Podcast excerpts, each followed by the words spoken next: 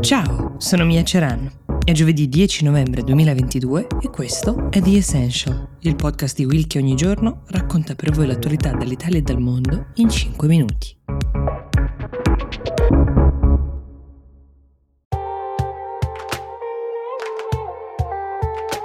Ciao, sono Silvia Boccardi. È uscito Globally Focus India, il podcast di Will e Ispi in cui con Francesco Rocchetti raccontiamo le grandi elezioni del 2024. Puoi ascoltarlo ora su tutte le piattaforme audio gratuite cercando Globally Focus India.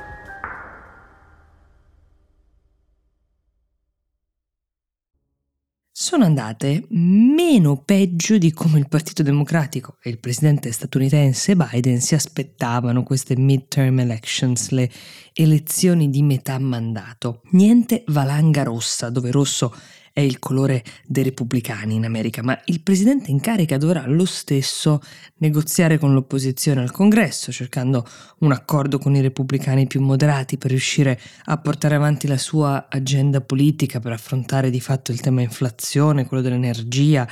il cambiamento climatico, ma anche il sostegno all'Ucraina. Si potrebbe dire che la campagna che ha portato uh, avanti il Partito Democratico, concentrata sul tema ad esempio del diritto all'aborto negato, sul fatto che alcuni diritti fondamentali della democrazia statunitense potessero essere messi in pericolo ha pagato. La campagna dei repubblicani invece era concentrata sul costo della vita e sulle misure economiche non propriamente di successo di Biden. I sondaggi mostravano però chiaramente come l'inflazione e l'economia zoppicante fossero in fondo i temi più a cuore agli elettori, soprattutto ai cosiddetti elettori indipendenti, quelli che a ogni votazione sostanzialmente sono in bilico. Eppure le cose sono appunto andate meglio del previsto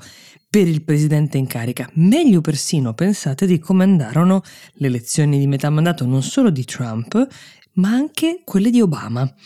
La vera delusione forse è quella che invece si è consumata nella lussuosissima residenza di Donald Trump a Mar-a-Lago, in Florida, dove l'ex presidente aveva radunato i suoi sostenitori più stretti e soprattutto i finanziatori passati e quelli potenziali.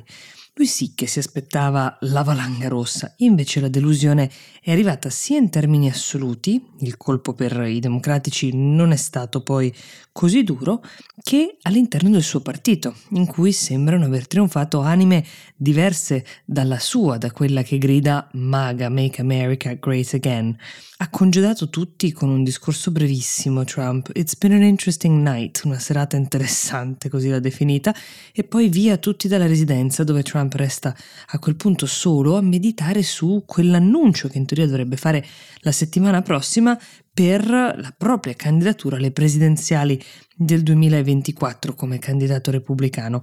Ma a questo annuncio lui e il suo staff contavano forse di arrivarci forti di vittorie diverse, soprattutto per i candidati che lui aveva sostenuto con i suoi endorsement. Si diceva,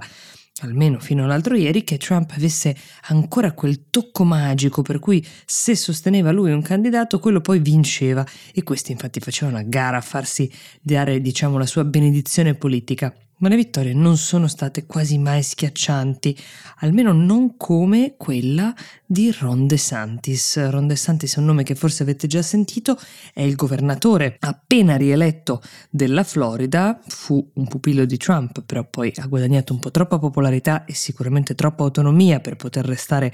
amico del vecchio leader e potrebbe essere proprio lui il principale sfidante di Trump nella corsa alla candidatura per le presidenziali del 2024. Ron the Future hanno titolato alcuni giornali alludendo a questa figura appunto di uomo nuovo che si staglia nel Partito Repubblicano e che tanto piace alla base, meno negazionista, più conservatore, ma saldamente contrario alla cultura woke, quindi più fan diciamo del parla come mangi. E poi relativamente giovane, a 44 anni, Ron DeSantis, la festa per lui si è tenuta a Tampa, che è la capitale dello stato della Florida che lui governa, e il grido dei supporters era two more years, anche se l'incarico da governatore come quello da presidente durerebbe in realtà altri quattro anni, non due. Ma il riferimento è chiaro, fai due anni e poi vai a correre per la Casa Bianca nel 2024. Lui su questo tema non si è sbilanciato davanti ai supporters, continuava solo a ripetere grazie, grazie,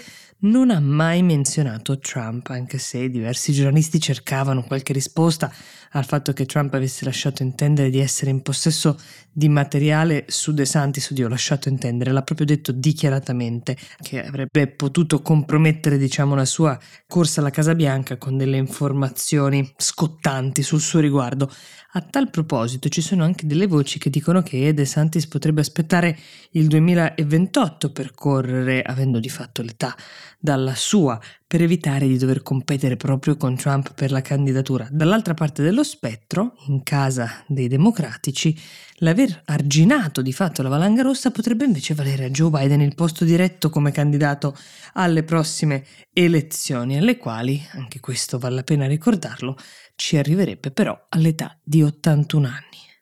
Di midterms dei prossimi due anni a guida Biden parleranno anche Silvia Boccardi e Francesco Rocchetti nel prossimo episodio di Globally che esce domani. Il link lo trovate in descrizione, mentre ricordo a tutti voi di mandarci i vostri vocali o le vostre mail per proporre temi della puntata del sabato che come sapete è costruita sulla base delle vostre indicazioni.